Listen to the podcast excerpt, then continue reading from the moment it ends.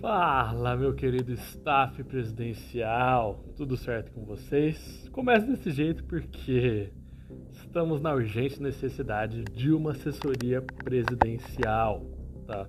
Bom, nos últimos, podemos falar nos últimos seis anos, desde 2018, a gente está precisando de uma assessoria presidencial para ali cortar os galhos dos nossos presidentes, tá? Porque em alguns momentos eles falam algumas coisas que eles não deveriam falar, ou que eles não deveriam comparar uma coisa com a outra, ou que se fosse melhor eles ficarem calados ia ser uma, uma dádiva. Então a gente tá batalhando com essa questão desde 2018, até mesmo antes a gente vai pegar é, os outros presidentes, enfim. É, a gente está precisando de uma assessoria presidencial ali para controlar o que nossos presidentes estão falando, né? E parece que essa semana a gente está vivendo uma guerra verbal aí sem precedentes, desde o Lula falando o que ele falou lá na Etiópia, que é o que a gente vai, vai comentar aqui, até hoje o Biden xingando o presidente russo, Vladimir Putin, e o Putin respondeu também. Enfim, a gente está numa troca aí verbal insana entre grandes potências, presidentes, e que comparam coisas bem complicadas de serem comparadas, então a gente vai falar um pouquinho sobre o que o nosso querido presidente Lula é, falou no último final de semana, tá? Porém, antes da, da, gente, da gente trazer isso, mas já linkado a isso, é, parece que o Brasil ele vive alguma coisa meio mística aí, que depois do carnaval a gente ou sofre com, com uma pandemia, ou sofre com algum desastre natural, ou sofre com algo que agora nesse ano o presidente falou, né? Então parece que a gente vive cinco dias insanos e depois uma catástrofe nos aflige de maneira inesperada, né? Parece que desde 2020, quando a gente vive o carnaval como se não houvesse amanhã, uma folia ali, uma coisa louca, Ivete no, no meio da galera, é, calor no Rio de Janeiro, um calor desproporcional no Brasil inteiro durante esse carnaval. Parece que depois desses cinco dias insanos que a gente vive, uma maré de más intenções para sobre o Brasil, paira sobre o Brasil inteiro após toda essa folia, né? Então, em 2020, todo mundo feliz, carnaval, pum, 12 de março, pandemia.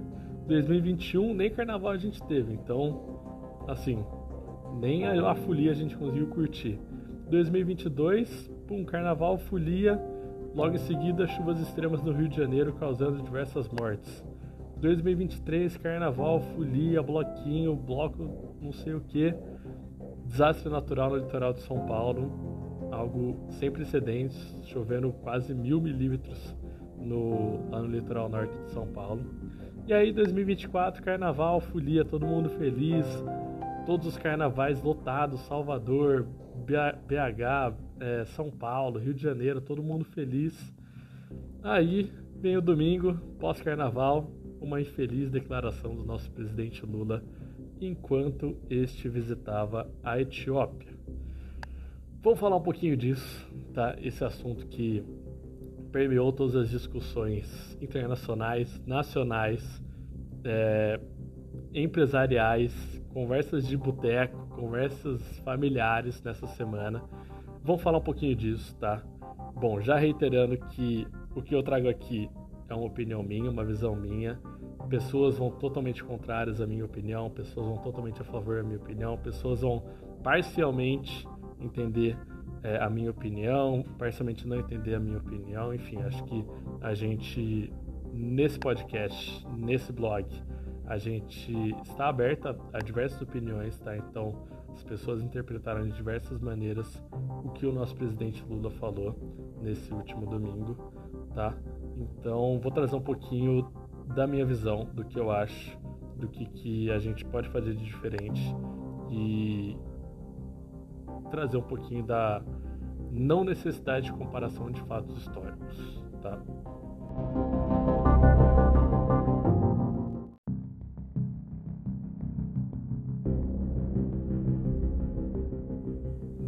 Na última semana, o Lula participou da 37ª Cúpula de Chefes de Estado e Governo da União Africana em Addis Abeba, capital da Etiópia, tá? É a 21 visita do presidente à África e agora em um território que ele pode chamar de parceiro, pelo fato de que a Etiópia é um dos mais novos membros do BRICS, tá? O Lula discursou na abertura da cúpula e você pode ler esse discurso na íntegra, tá? Então tá no site do governo. E ele trouxe muito foco na questão do sul global, na ideia de necessidade de ajuda do norte global como forma de devolver tudo que eles roubaram da África ali nos anos de domínio europeu, principalmente no século XX.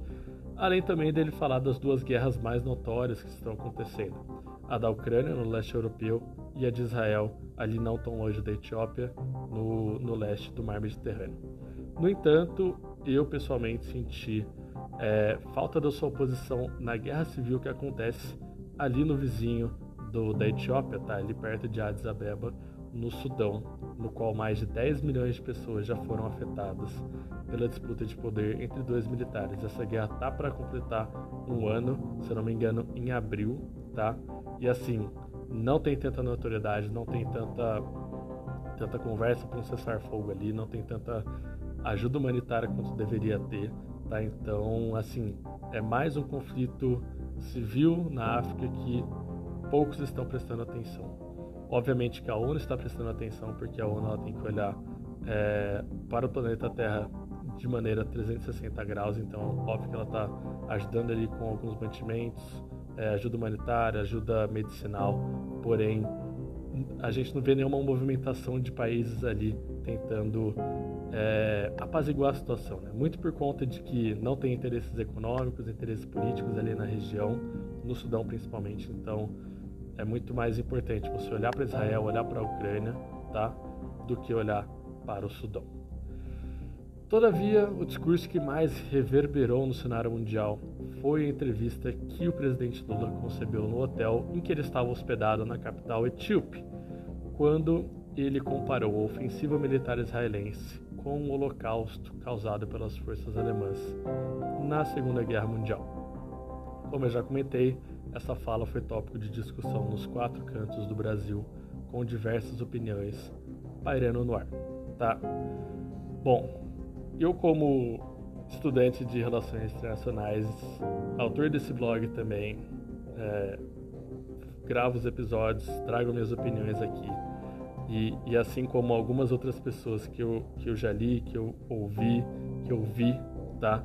é, eu trago que nenhum massacre ele deve ser comparado, pelo fato de envolver diversos fatores, tanto internos quanto externos, quanto momentâneos e também famigerados pelo poder de um líder e uma ideia, tá?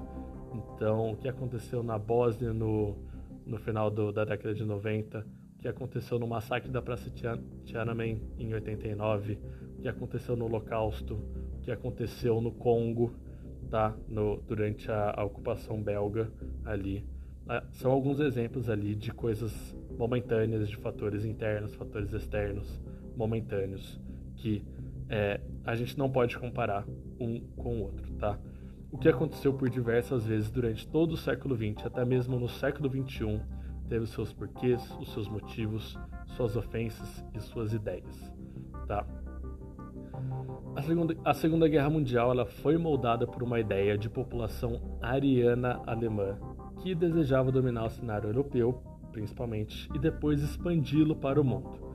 E, e para isso também eu indico a série The Man the High Castle, que fantasia um pouco sobre o mundo no qual o eixo ganhou, tá? Então, Alemanha, Japão e Itália ganharam a Segunda Guerra Mundial, eles trazem um pouco disso, principalmente focado no território dos Estados Unidos, tá?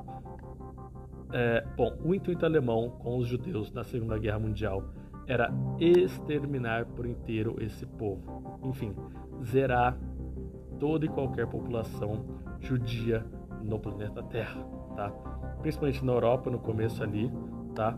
Porque tinha muita população judia na Europa, principalmente, assim, são fatos históricos, mas tinha muita população judia na Europa, né, naquele momento, tá?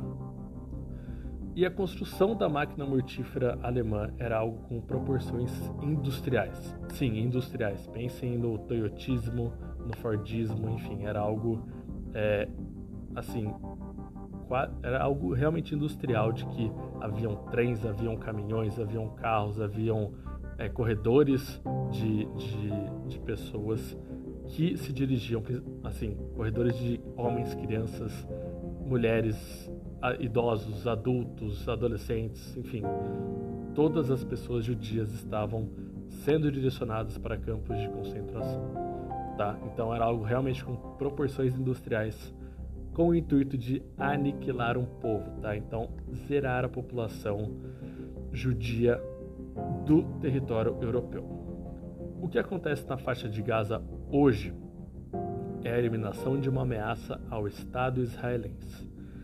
Diferente do que aconteceu na Segunda Guerra Mundial, Israel foi atacada por uma força terrorista, tá? E sua resposta foi a eliminação total dessa força terrorista, o Hamas, tá?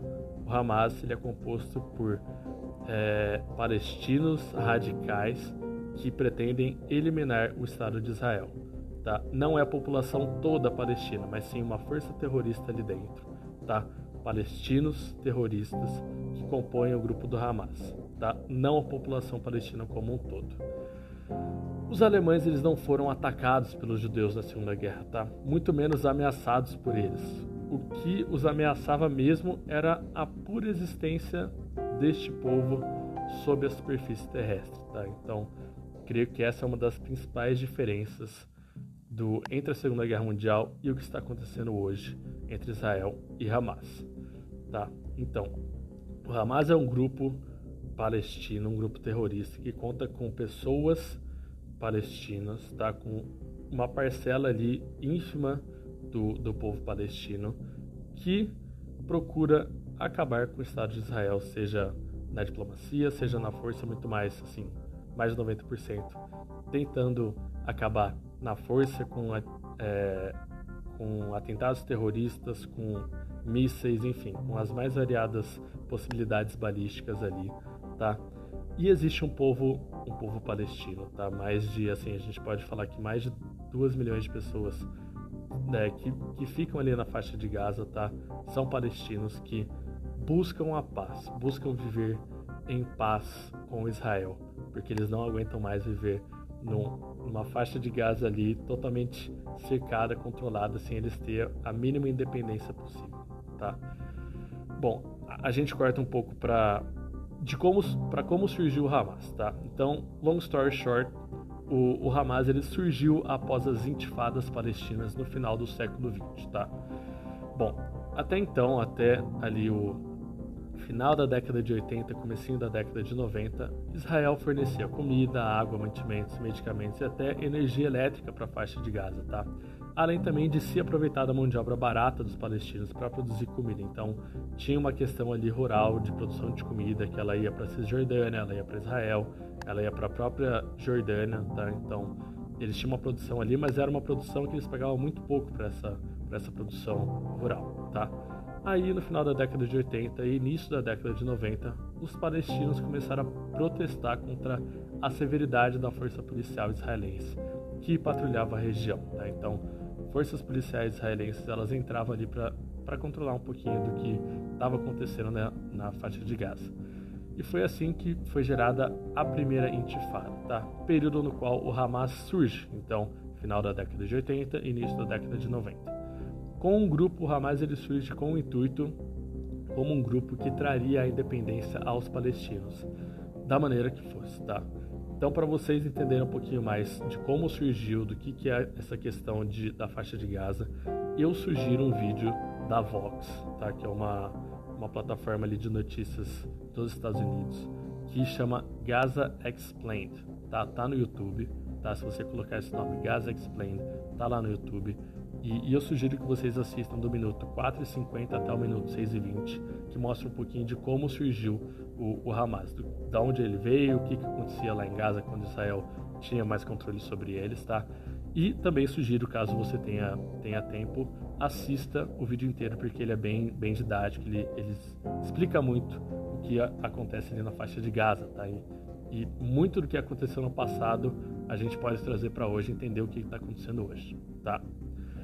Voltando para agora. Nesses últimos quase cinco meses, o propósito da invasão israelense é exterminar todo e qualquer membro do Hamas. para que assim a ameaça vinda do sul não seja mais uma ameaça, mas somente uma ideia que demorará, demorará anos para ser retomada. Tá? Então, não você aniquilando todas as pessoas de um grupo não quer dizer que o grupo vai morrer, a ideia vai morrer, vai acabar tudo, tá? A ideia já está plantada, isso não tem como tirar. Então, você só vai diminuir o poder potencial daquela ideia, tá? Você eliminando quanto é, a maior quantidade de membros possíveis daquele grupo terrorista, tá? O que a gente deve olhar aqui é que, mesmo tendo uma das melhores, se não a melhor força de inteligência militar do planeta, uh, o Mossad, Israel, muito pela motivação do seu primeiro-ministro, tá?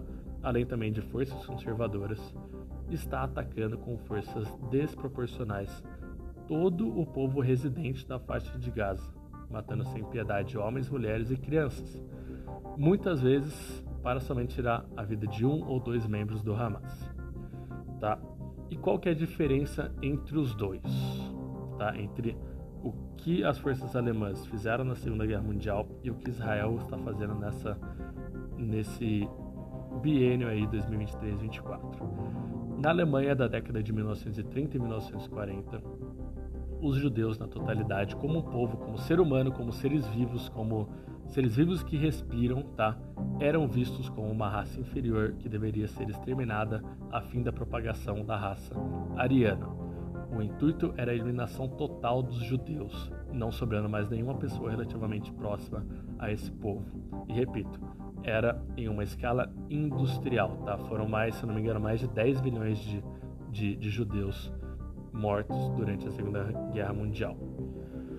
Na faixa de Gaza de 2023-24, a missão de Israel é eliminar um grupo terrorista que ameaça a existência de seu Estado. Tá? Assim como em toda guerra, fatalidades civis acontecem. Palestinos inocentes morrem por mísseis lançados com o intuito de matar somente uma ou duas pessoas, ou mesmo destruir um prédio que abriga militantes do Hamas. Tá? Então, a gente pôde ver que o Hamas ele se utilizou de hospitais, se utilizou de uma agência da ONU também. Então, é muito difícil você monitorar numa área que tem muitos prédios que, assim, a gente já viu, a gente já sabe que tem túneis quilométricos ali que o Hamas ele utiliza para é, carga, pessoas, armamentos para se deslocar ali embaixo da, da faixa de Gaza. Então é muito difícil você mirar singularmente em um ou dois alvos, tá? é muito difícil. Então, infelizmente, guerras elas possuem casualidades civis, a gente não tem como fugir disso, tá? Em todas as guerras isso acontece. Na guerra da Ucrânia está acontecendo isso, na guerra do Sudão está acontecendo isso, na guerra do Iêmen está acontecendo isso, e na guerra da de Israel contra o Hamas está acontecendo isso, tá? E não diferente de uma guerra, a finalidade dos dois lados é a diminuição das forças armadas, tá? Então, a, a ideia do Hamas é diminuir as forças armadas israelenses e a ideia de Israel é diminuir as forças armadas do Hamas. Porém, já repito mais uma vez, não ocorrem somente mortes de soldados, há mortes, há diversas mortes de civis, isso se repete em todas as guerras. Israel, Israel versus Hamas não é diferente, com a morte de soldados e civis de ambos os lados, tá? Então a gente vê que civis também israelenses estão morrendo.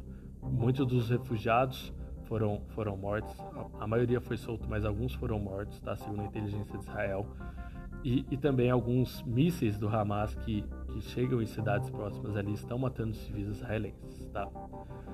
Então, o que eu quero deixar claro aqui é que os palestinos, eles não são uma ameaça ao Estado de Israel, tá? Os palestinos, o povo palestino não é. A ameaça ao Estado de Israel é o grupo terrorista do Hamas, tá? Não os palestinos. E, e muito pelo contrário, tá? Os palestinos, é, eles podem muito bem, muito bem ser aliados de uma integração entre os dois povos, que dividem um espaço que já foi terra de ambos, tá? Então a gente já teve o Império de Israel e depois da, assim, voltando um pouco na história, depois da, da invasão do, do, do, Império Romano sobre é, o, o Império de Israel também, teve a questão, toda a questão da Palestina, que os palestinos viviam ali. Então já foi terra de ambos, tá? Tanto de, de israelenses quanto de palestinos. O problema é que no meio da, dessas mais de 2 milhões de pessoas que hoje vivem na faixa de Gaza, há um grupo radical que dissemina ideias contrárias à paz. E do lado israelense, um líder que não mede forças para atingir o seu objetivo, tá?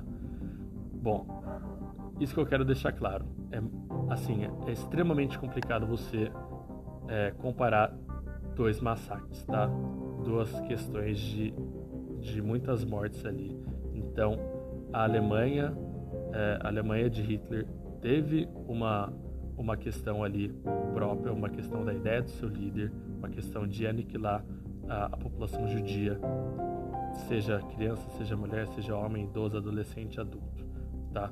Então, como já já falei e repito, foi uma proporção industrial que eles mataram todas as pessoas que eles podiam, tá? Todas, todas. Na questão de Israel, nesse, nesses últimos cinco meses, a questão é que tem um grupo terrorista ali dentro da faixa de Gaza que ameaça precisam ameaçar essa ideia desse grupo, tá? Eles precisam é, diminuir ao máximo possível a quantidade de pessoas desse grupo, para que ele não seja mais uma ameaça, tá? Pelo menos uma, uma ameaça presente agora pelos próximos 8 anos, tá? Como eu já falei, a ideia ela vai viver, não tem como a ideia morrer. Mas você diminuir a quantidade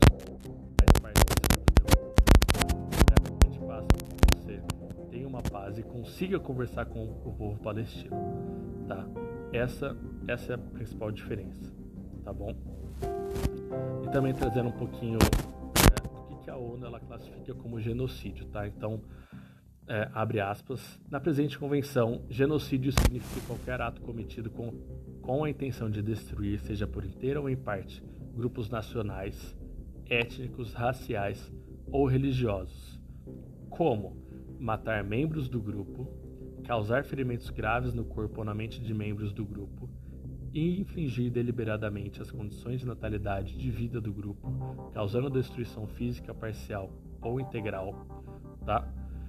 É, impor prevenções de nascimento dentro do grupo, transferir forçadamente crianças do grupo para outro grupo. Fecha aspas. Bom, então, só para finalizar aqui, eu prorrogar mais esse episódio também, porque a ideia não era ter um episódio muito grande, tá? É, Israel não está querendo aniquilar, seja por inteiro ou em parte, destruir, seja por inteiro ou parte, os palestinos. Eles querem um grupo terrorista, tá? Algo que não está é, não está escrito na, na presente convenção da ONU, certo? Como eu já falei, eu repito, guerras assim, guerras nunca são bem-vindas. A gente sempre preza pela diplomacia, sempre preza pela conversa, mas em alguns momentos o, a guerra ela é um, um artifício político, tá? Então o, o von Clausewitz ele já traz isso desde do século XIX que a guerra é um artifício, um artifício político. E nessa, nesse momento Israel está usando a guerra como artifício político, tá? Principalmente por toda a questão interna de Israel que que o Netanyahu está vivendo. Então ele viu essa essa essa abertura, tá? Essa abertura balística para ele reforçar o seu poder dentro de Israel. Ele estava vendo maus bocados ali, principalmente com a tentativa de, de reforma judiciária que ele estava tentando. E essa, essa invasão do Hamas ali no dia 7 de outubro, ela abriu um precedente para ele ganhar poder, ganhar, ganhar poder principalmente na, na questão dos israelenses conservadores. Tá? Então, destruir o Hamas a qualquer custo é um, um, objetivo dele para que ele ganhe poder dentro da, da esfera conservadora de Israel, certo? Então, mais uma vez, infelizmente guerras elas trazem muitas mortes, mortes de, de alvos, tá? Mas morte de civis, crianças, mulheres, homens e tudo que engloba a sociedade civil, infelizmente. É, eu não vejo que Israel vai parar até assim diminuir o máximo possível o Hamas, tá? Eles estão para invadir a cidade de Rafah, que está com mais de um milhão e meio de pessoas no sul, certo? E não entram caminhões também com ajuda humanitária ali em Rafah, infelizmente. É algo, está sendo algo extremamente complicado, extremamente difícil, tá? O, o que eu eu posso falar também é que Israel está tomando uma, uma proporção totalmente irregular que eles poderiam ter feito, tá?